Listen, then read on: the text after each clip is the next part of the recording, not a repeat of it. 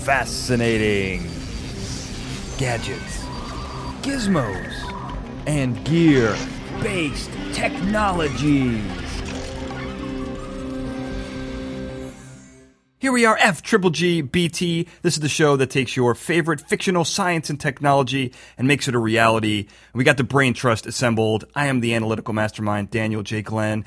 With me, physics phenom, Dr. Michael Dennin. Great to be here, Dan. So excited. I am very excited too. And broadcasting from an undisclosed location, as always, is our enigmatic engineer, Ben Siepser. How you doing, Ben? Doing great, Dan. Well, it is great to have you guys here because we are doing our third Westworld episode, and this is going to be focused on season three. So we're gonna, you know, we're gonna try to keep away from spoilers, but we you can't always do it. We're up to season, we're up to episode five on this one. So this is, I mean, a lot's really happened in, in, in this last episode. There's a lot going on. But before we kind of jump right into the show, what I love about this, and you know, I'm going to talk about a future episode here. We're going to do the Expanse. Uh, ben got me into the Expanse. What I love about these two shows is they have just incredible visions of the future. This show takes place in future LA, which I'm very close to because I live there. Um, the, the Expanse takes place in future New York.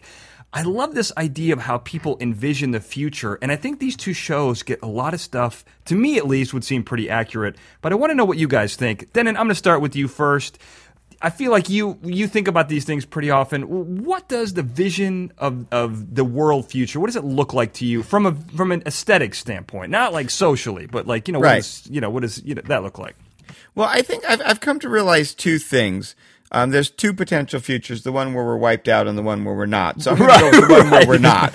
We're going to assume that we are we have continued on as a species, Uh, Right. which in our current present time uh, is a little unknown, dubious, but It let's is. assume that.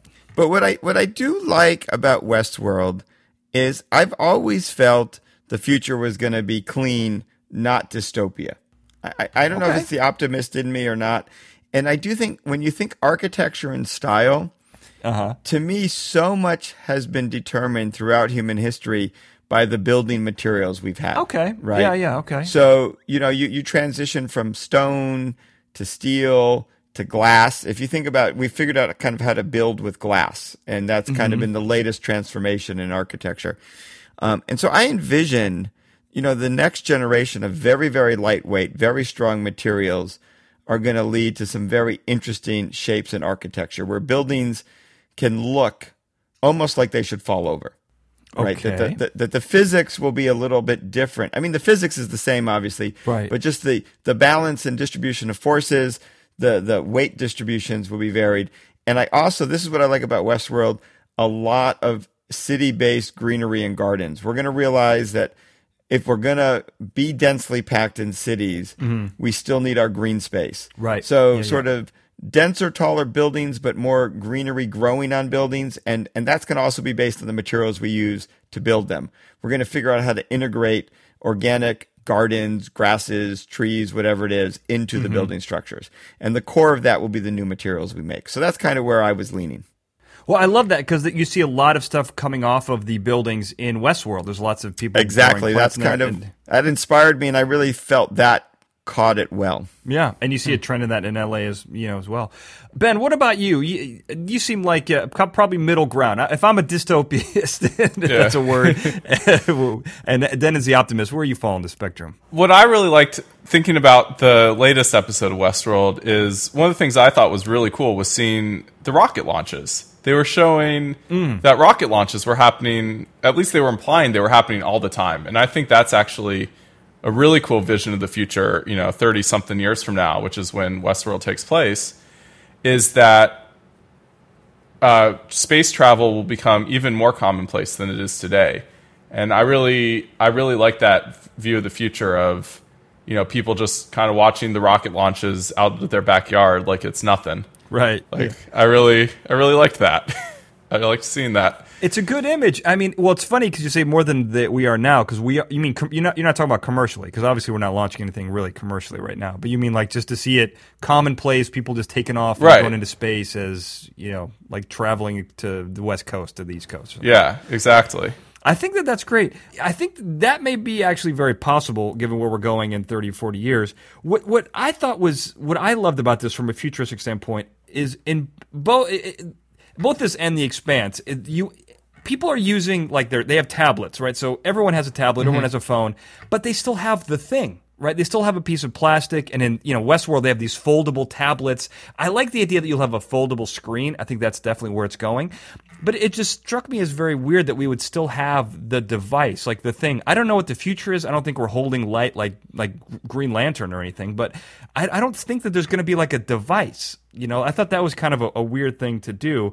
I don't know if I have a vision for the future. Let's say I don't know what the future is going to look like, but there are certain things that I hope that I look at our our time now and like what people in the 1950s thought about the future, right? Like we aren't really taking off in like those rocket shaped things. You know, we, we, aren't really traveling to space now, and people thought we were going to do that in 1950. You know, and and I think that if anything, our medical, I imagine that our our any major technology technological advancements usually happen in the military or the medical field.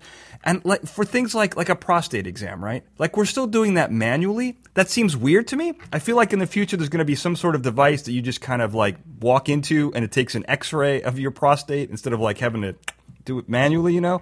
I feel like that's, hmm. you know, that's where the future is going to be is medical devices where you're going to be able to like x-ray and, and be able to analyze what's going on in a person's body, whether it's through genetics, whether it's through whatever. That I think is going to be the future from a medical standpoint. I'm ducking the question because I'm not doing the, the, the aesthetics of the world, but I think that was the first thing that popped into my head when we talk about the future. And and as as you know, Dan, that was in the show too. Some interesting, yeah. um, futuristic medical stuff in the ambulances. So yeah, right on. I'll, I'll say I I was a very slight part of that. One of the professors I worked with in college, his he was developing th- three dimensional ultrasounds for ah. prostate exams. Well, yeah. I mean, it's it still involves some going up places, right? But, right. I'm surprised no one has figured this out yet. I, there's got to be a doctor out there who's like, I'm sick of doing it. I'm sick of having it done to me. Let's just figure this out so we can just put this into humanity's history. You know, like that's that's where I thought we'd go with this. But you know, it, it's funny because Westworld is this season, season three, it's so different than the other two seasons, and I, I like it. I don't know where it's going, but it's so different it's like night and day. It's almost like this very dreamlike David Lynchian movie in a way to me you know, kind of personified by this in the most recent episode, in episode five, where uh, Aaron Paul's character gets hit with this like psychedelic drug that is so specific that it makes him view the world in movie genres. like it's like this yeah. this hyper like it's like specific LSD, you know, and and that's just to me that just felt like the show this whole season in general. Well, I, I think one of the interesting things was how they morphed from a, a show that took place in this fake world mm-hmm. with the hosts. Yeah. And then brought the hosts into our world. Yeah. Yeah. Yeah. Um, and, and I really liked the, the, the way they've leveraged, you know, you basically bring computers that are designed to operate over a network. Mm-hmm into a world controlled by a network. Right. Yeah. yeah. And it's the same network, right? It and it makes sense. If I can make a an obs- you know not an obscure reference, I think it always bothered people in Independence Day that the human Mac technology was able to interface with the alien technology and deliver a virus. It's ridiculous. It's absolutely if people ridiculous. remember that, right? Yeah. But in this world, because it's all one world, um, there's no longer Macs and PCs. In in 2052, right. we've moved to a single network architecture. And so the creatures in Westworld, as they come out into the real world, they're still in the same basic network architecture. And I thought that was cool because I think in the future that is realistic. In a world controlled the way this world is controlled, you're not going to have separate operating systems. It's all going to be seamless. Right. Yeah. Well, and I like how that they're coming out of this hyper controlled world but then the whole point is that in the future, this information system has made it hyper controlled either way. Like people are pr- prisoners just like the hosts are. Right, right. And I think that's such a fascinating. I mean, in a way, it is a dystopia. It's a different kind of dystopia, but it's it's a clean. It's dystopia. a clean dystopia. yeah. Well, to, to, borrow a term from cinema, uh, you know, Pulp Fiction was called a sunlit noir because it wasn't dark and gritty, and this feels like a sunlit right. dystopia. You know, that's yeah. sunny, but there's all the dystopian elements are still involved. You know. Yeah. Uh, you know, I think it's. I think that's exactly right. And what I love here, Dennin, is we probably won't get to it, but I want to point out that this show and this season and this episode specifically just nails right into your wheelhouse. Two of them. Number one, the idea of free will that you have these predictive patterns of people, and it's the random events that actually create your your free choice and will. Oh yeah, and that's even quoted at one point. Yeah, yeah, and I know I love that quote, and I thought of you immediately, of course. And then how they treat this new computer system as a god, because in a sense, it is predicting and it's the puppet master controlling everyone's behavior, which is another one of your specialties. Yeah, and this is actually the example of a bad god that none of us want. So Yeah. Yeah, yeah, Yeah, well, it's just fascinating how while you have free will, you know, you, you're just controlled. Like, you know, having everything predicted. You know, it's Gattaca on steroids, Mm-hmm. where rather than just being genetics, it looks at everything. Right. And imagining your entire life being predicted, and then the predictions come true because society just treats you that way. Right. It's, yeah, it's the ultimate. Scary. It's troubled. well, it's the ultimate Greek mythology of the self fulfilling prophecy, right? You Yeah. know, you're you're you know you're gonna marry your mother and kill your dad. So what do they do? Mm-hmm. They leave you out on a rock to die, but you manage to live and come back and right. kill your dad and marry your mother. right, right, yeah, yeah, yeah. Well, it's and one other theme here because we're going to jump right into that AI stuff. I loved the Invasion for the Body Snatchers. I'm reading, you know, Dennin, you, you and I have talked about our mutual love of Stephen King. I'm reading Salem's Lot. I love this idea of these creatures coming from another world and then slowly replacing us, which is kind of what Dolores is doing through this whole thing. Is Yeah. knocking people off and making new copies of them and putting her brain in them, which was, you know, pretty crazy. Yeah. All right, so let's get into this. Let's get into this AI. I, I you know, it's funny because I'm a sports fan, as I've mentioned before. And one of the things when we talked about when they bring up insight, so we're going to talk about two things here. The Internet of Things is really important, and also this AI uh, that's basically controlling behaviors. I love I love sports. So when Incite was was developed, and it's spelled Incite. It, when I, I remember first hearing it, and it, I thought it was Insight, I N S I G H T, and then I look and it's I N C I T E, which is a great little play on words here for you know incite to insight. You know, I really like that. You know, as sports as a sports fan, analytics has crept in and is really controlling how everyone is doing everything. With with Moneyball, people were that's how people were, were getting players, and that's how they were how new people who had weird stats, but if you could hire them for a cheaper amount, then they would actually perform better and increase the analytics on your team. I've never loved that about sports. People have brought it into movies and all that stuff. It takes the human element out of it. And in a sense, what this program is doing is it's looking at all of people's behaviors and and they they're up they uploaded and I tell me if I'm getting this right, guys. They uploaded several yottabytes. I found that in episode five. yeah, I, I have no idea what that is, but okay. one trillion terabytes. Gotcha. Thank you. yeah, that's and it's actually the highest, the largest formal data set that you could like the data capacity you could have like that they've conceptualized. But just this idea of analyzing all these people and you're looking at the analytics of human behavior and that it can be that predicted. I, I love this but this was the scariest part of it for me which then led to people basically having you know having scores to get jobs and then that's how they controlled you. Yeah, you know, I, I for me, I found it to be the interesting perversion of Isaac Asimov's psychohistory. So in, Okay. in Asimov's, you know, Foundation series, you get this idea that once you have a, a universe full of people, you have enough individuals that basically statistic mechanics works. Right? We we we can predict the behavior of gases because of you know the large number of molecules involved statistically. You you couldn't really predict the behavior mathematically very well of sort of economies and countries because there just weren't enough people.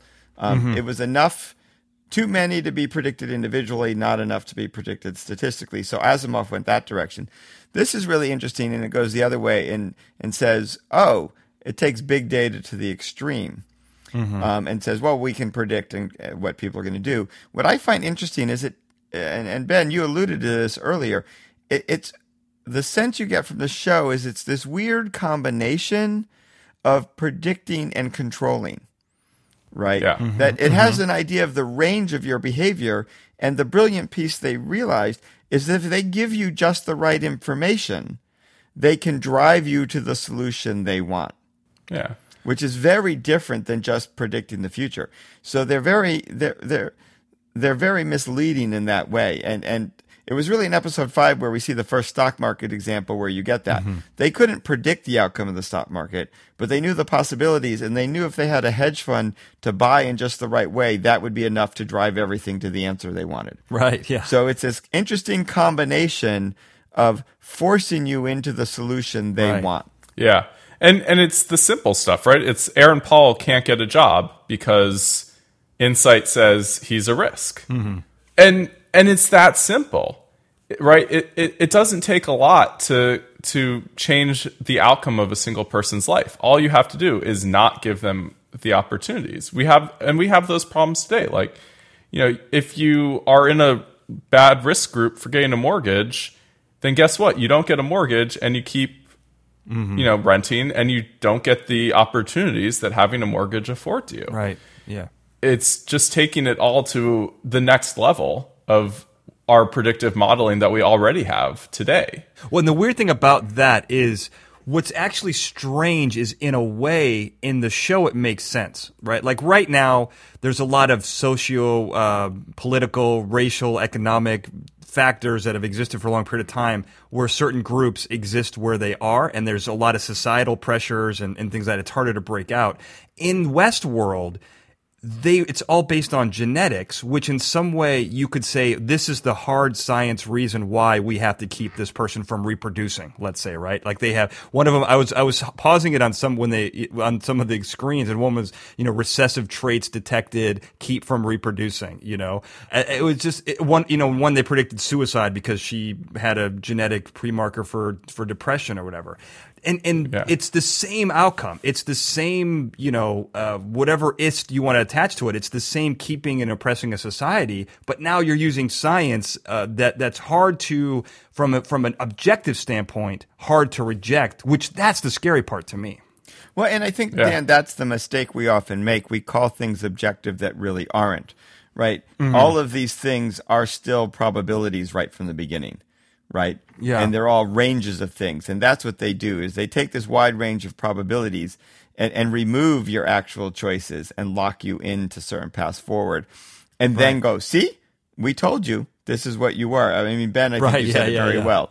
It's, it's the self fulfilling prophecy side masked, you know, as science. It's it's kind of like we, That's- Yeah. yeah, we yeah. we look back now and we laugh at the people that read bumps on heads to predict whether you were criminal or not, right?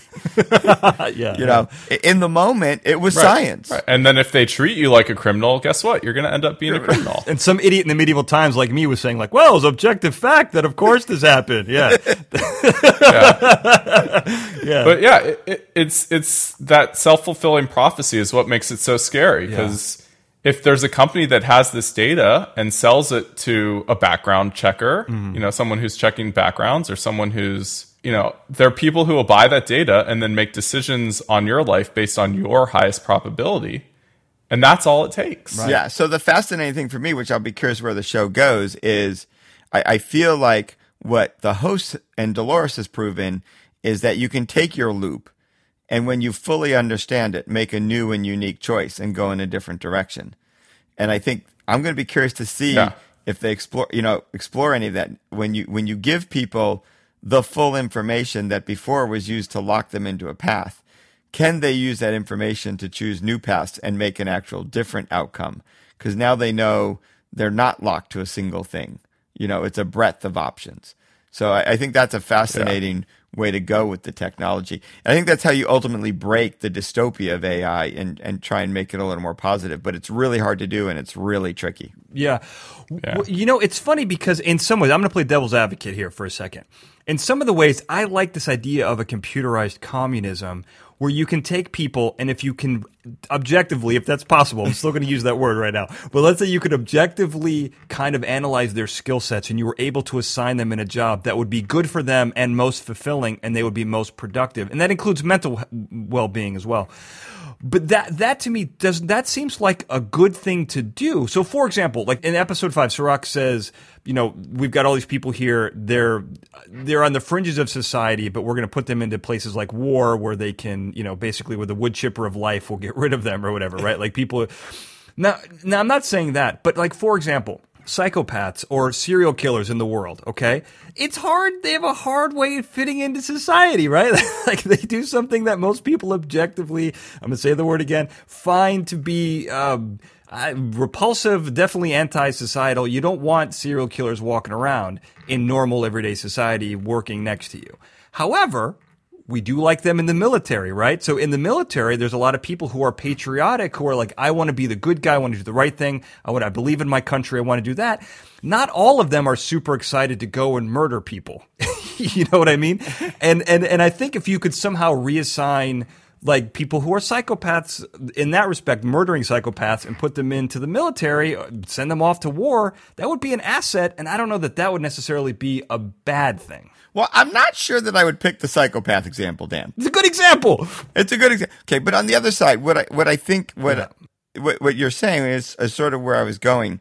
The challenge with this AI is the what Ben pointed out is they they only put in the negative feedback loop. You have a low score, so you yeah. never end up with any job, right? As right, opposed right, right, to yeah. what I would call the good AI is here's five things that you would be really good at. I'm picking five arbitrarily, and that would make mm-hmm. you happy go ahead and pick one of the five. So now you still have some agency. You're picking something because, you know, the AI is never going to exactly write what you like the most. But by having some choice, some experimentation, and a range of things, however small, you can imagine. Um, and I don't know what the sweet spot number is for choices and all of that, but you could imagine, I think, the direction you're going where people just have a better idea of what it is they would like to do and it helps them make decisions. After all, Amazon does that for us now. It tells us what we would most likely like to buy next. Right. And and many times it does make us happy.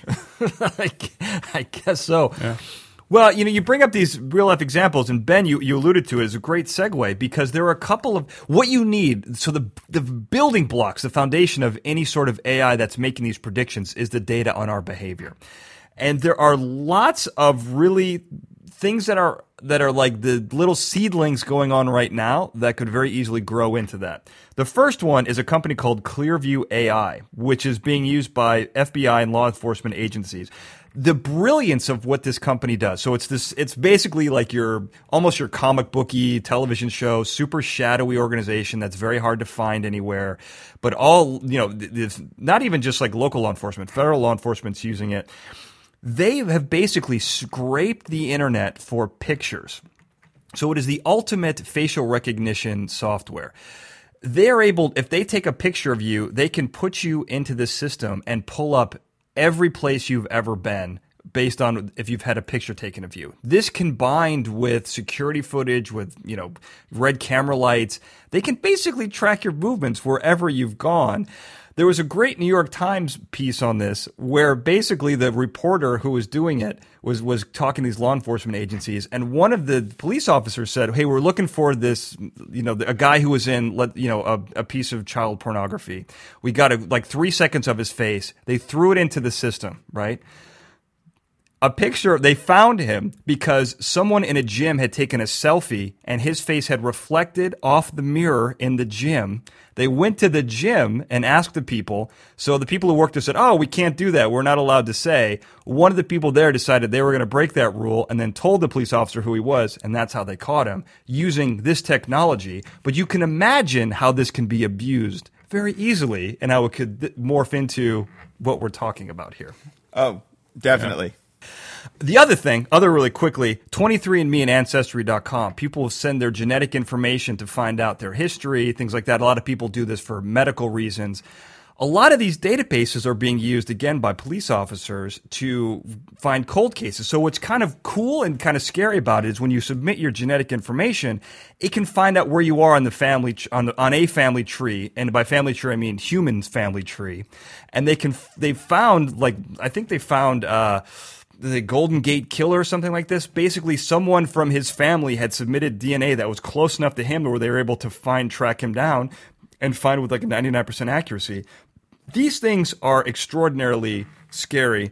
And one last thing there's a smart AI. I put this on my Twitter feed. Basically, you put this into your toilet and it actively will analyze your fecal matter for any sort of problems, health problems going on with you.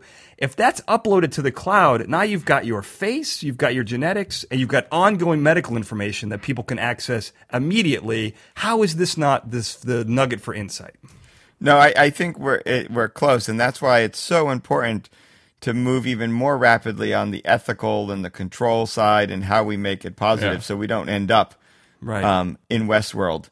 Uh, in the in the sunshiny dystopia that it is, yeah. Well, and, and they talk about that in the in the show how the database insights based on they like the data was collected before the privacy laws. yeah, they did say that. Yeah. yeah, no, that was that, that was a scary thing. Well, and that's kind of, I mean, everyone is realizing how important and how, you know, how lucrative your data is, your behavioral data. And once that gets monetized and on- once it's there, it's there. No one's going to delete the stuff, even if they're told to delete it. The only way you know it's being deleted is someone firebombs it and all the copies people made in case someone firebombed it, right? So you have like it never goes away. All right, so moving on to some, let's move on to something a little more fun. One of the other really cool things in the show that I loved were these like drone ships, and by drone ships I mean basically it's a transportation device like an airplane, but it looks like the drones we use to like the camera drones that have their four propellers that kind of move like that. I love this idea, and I'm actually surprised that both drones and a helicopter like this. I'm sure the military has, has things like this, but why they're not more mainstream? Because it seems like something we would have figured out before now. Well, I would. I'll, I'll, I'll defer to Ben for the final word on this, but I really think it's ultimately a, a sort of fuel, power, weight to um, lift ratio, right? Okay. That that probably you know you can have small ones and really big ones, and it's the car size one that you know to get that optimum.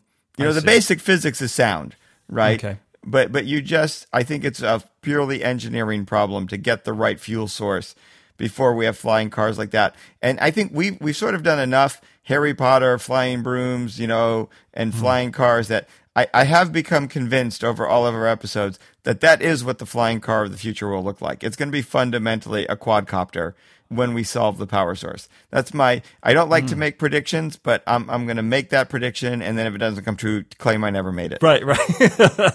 Fair enough. Ben, what do you think? I mean, I, I, so is it always been a power issue? Yeah, it's definitely a power issue. So first of all, I think it'll be probably like a octocopter for redundancy, but Oh, eh, that's engineer thinking right there. Yeah, well, not if we don't have safety laws. Then we'll get the quad ones. yeah. yeah, the the big problem is doing it with batteries.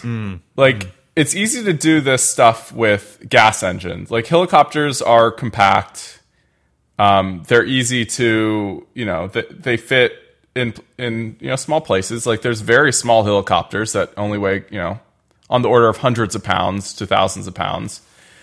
But the the problem is once you try to lift, you know, a couple hundred pounds with batteries, you need really big batteries, and batteries just are not energy dense compared to gasoline.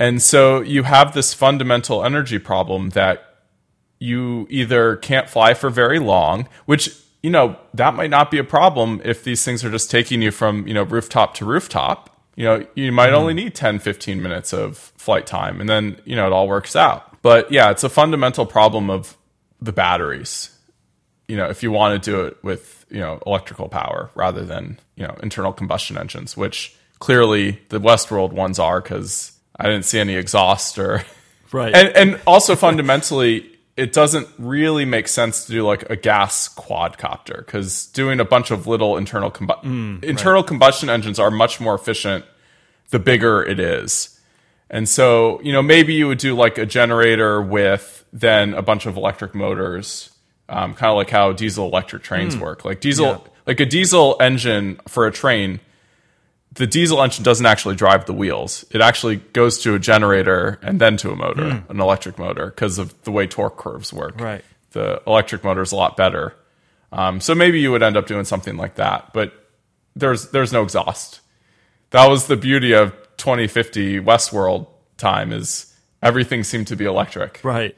that's why this, that's why it looks so The air, beautiful. the air was very clean. That's it's very. That's that's how you get that sunlit part of that sunlit dystopia. Yeah. Well, I'm going to tell you. So here's what's crazy: is I've got three examples of not only are these things possible, but there are. Well, let me get into them. So one, there's a company called Acubed has this has a pro, it's called Project Project Vahana, and it's an all electric, self piloted vertical takeoff and landing vehicle. And this looks almost exactly like a drone, except the propellers are located on the back of the plane.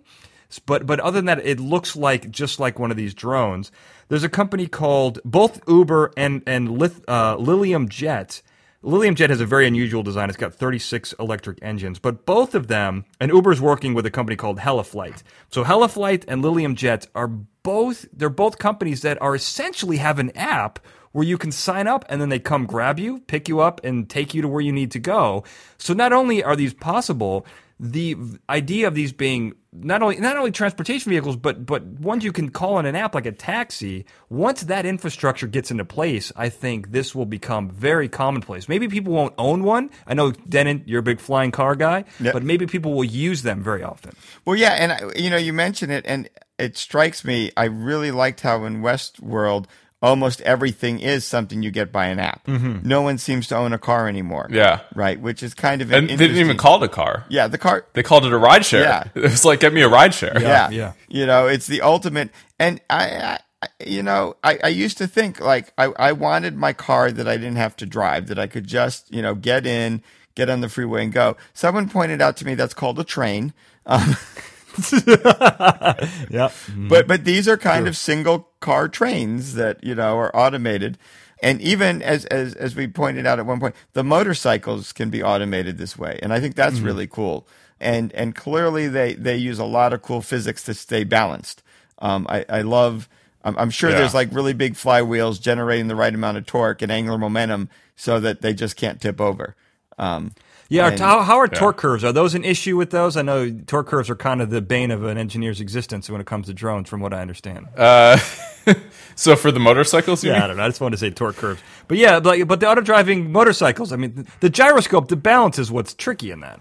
The, the balance is definitely tricky. I mean, the good thing about about motorcycles is the faster you go, the more balanced they are. Hmm. To, to up to a point, you know, at, at a point they're going so fast that you know a little bump is you know it'll jostle it and it'll be a problem. But Yeah. the, the great thing about going quick on a motorcycle is as your wheel is going faster, the gyroscopic effect or gyroscopic effect uh, that fights that keeps you upright much harder because you're you have more angular momentum in your wheels the faster you go, and in order to you need would need a lot more energy to to upset that angular momentum, um, and so therefore you can stay upright a lot easier if you're faster. And and with these, because they're sealed, I just imagine there's a separate flywheel sitting in the body somewhere, spinning super fast Yeah. to keep it stable.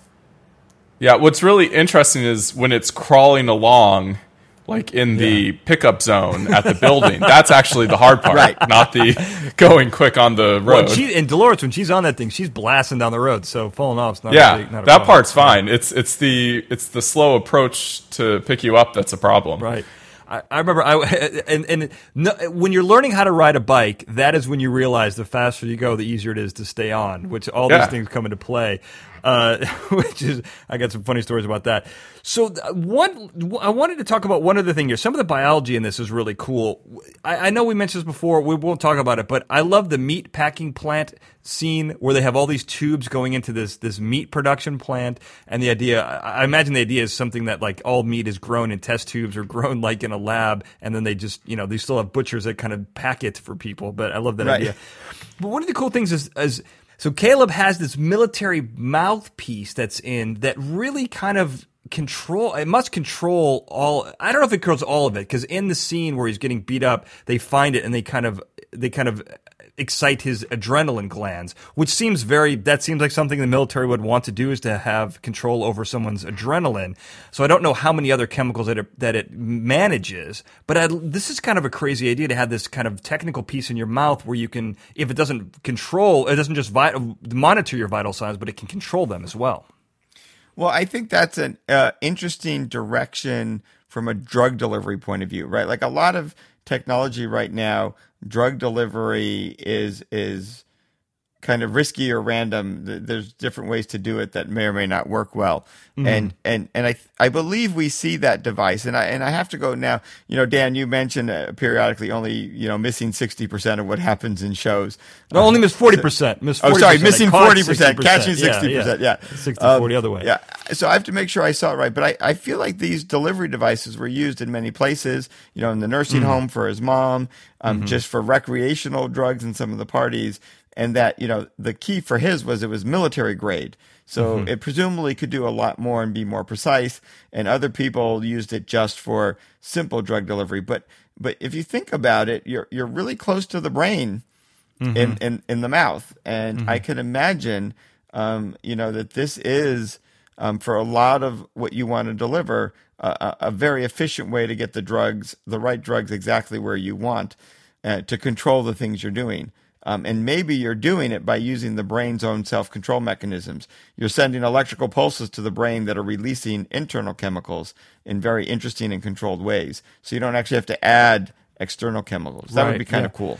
Well, no, and I think that that's very true. I just I love this idea of being able to just control everything in your mouth, essentially like a retainer, and just you know it's a very efficient way to kind of deliver everything, or at least control it. Like you know if something's going on with your chemicals, you just pop in your mouth and beep boop boop, you know, or m- turn a little dial. I, I like that. I thought that was cool.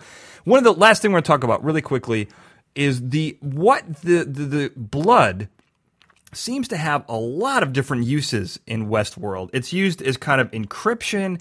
People are using it to kind of change their identity. Uh, you know, Dolores basically goes to a, a, blood generator, a blood, she's called a mortician, but she supplies her blood that changes her identity. Forget the silly paperwork with social security cards and all that stuff, birth certificates. Forget that. Just get some new blood. This is kind of interesting because my favorite part is the encryption, where they basically steal this um, kind of this this investment banker's his uh, his blood, and they give Caleb the ability to kind of log in as him. What? How would this work? And is this a real possibility for the future, or is it too complex uh, to really be viable? I'll say two things about it first. Um, one, I think at a core level, it's viable. We're already doing it. We've mentioned in other episodes, and I just plug UCI here. There's a lot of biodetection we can do through the skin of what's going on in your blood and the state of the molecules in your blood. Um, and in fact, you know, the biometric devices we wear, you know, the Apple watches and such that, that monitor our, our, our vital signs and things and oxygenation levels, you can imagine it gets sensitive enough to detect marker molecules in your blood. Mm. On the flip side, the negative – it, it, what struck me is, you know, in the show they talk about the markers degrading because they were exposed. I'd be more curious about the dilution. I mean, Dolores doesn't put a lot of blood into Caleb. Right, yeah. It's a syringe worth. Yeah. You know, why isn't that marker so diluted it's it's it's undetected compared to whatever his regular identity is. So I think using it to steal identities might actually be harder than they make it out to be. So it might not be such a bad biomarker at some level. Yeah, I got the solve for this. I, I, have got it figured out. so, so my thinking is that the degradation means you actually have an implant in your body. Maybe it's your roof of your mouth mm, thing. Okay. That's generating the markers and, and mm. is putting them into your bloodstream. Mm. And that's because otherwise, why wouldn't they degrade in your blood too, right? Like unless it's like some sort of immune reaction where you know your white blood cells are killing the other person's mm, right yeah. you know encryption keys. But i don't think it's a good idea to use dna as an encryption an encryption key either because one it's not really precise enough but it also you know if you sample the wrong blood cell or your chimera there's there's a lot of problems where you might lose your key. So or epigenetic issues. So i think what makes sense to me is that they found out a way to implant a key in your bloodstream through technology. And so my guess is she pulled it from his neck. So she pulled it, you know, right from the source mm-hmm. where it's in much higher concentrations. And then that's how it. I, I like that, Ben. I like that. Um, and it combines the cool mouthpiece with a cool technology. But but it still has the horrible problem of like, are you dropping your encryption key? You know, anytime you like Mm-hmm. cut yourself and Or what about blood transfusions? I mean, how did those work? I love your solution, and Dennin likes it as well. I don't mean to throw a monkey wrench in this, but then how does Dolores, just by getting a couple pints of this other woman's blood, how does she then gain that person's identity? Did she get the marker, the marker generator as well? Is that that would be the the solution? maybe yeah that's a, that's a good question She's smarter than Great us. question. So, she- so by being smarter than us, she figured it out. No, but I think you're right. She gets the blood, she pulls out the marker, figures out how to synthesize it, and then has herself generate it. Well, I got Ben, ben still has a quizzical look. I think I still stumped him. I think that's fine. I mean, th- there's no reason she couldn't have stolen one of these marker generator gadgets too and put them in her body. Sure. I mean, she must have done it for well, well. It's not clear that the other copies of her are um, as have their identities as robust as hers is. Exactly. That's my point. That is my Yeah. point. Uh, but I think you know, leave it to the enigmatic engineer, the mad, our mad scientist, to figure this one out to crack this code. All right, so I love the way you combined everything into the mouthpiece and the and the blood. This is this is a really great solve. Uh, I can't imagine anyone's going to come up with a better solution than that. But if people want to give it a shot, you want to take on the enigmatic engineer yourself, you can do that in a couple of places. If you want to do it, we can tweet us at the show at F Triple G BT Pod. We're on Facebook at at F Triple G BT. You can talk to us individually. Again, our enigmatic engineer Ben Siepser. Where can people get in touch with you on social media? You can get in touch with me on all the major social media networks at B Siepser. How do you spell that? B S I E P S E R. And I recently learned that that is also your GitHub, which is one of the social media. It's not really social media, but that is a perfect place to find you because this is a lot of technical information. Um, Yeah. His his your plans for Incite are probably up there as well for download. Oh yeah, for sure.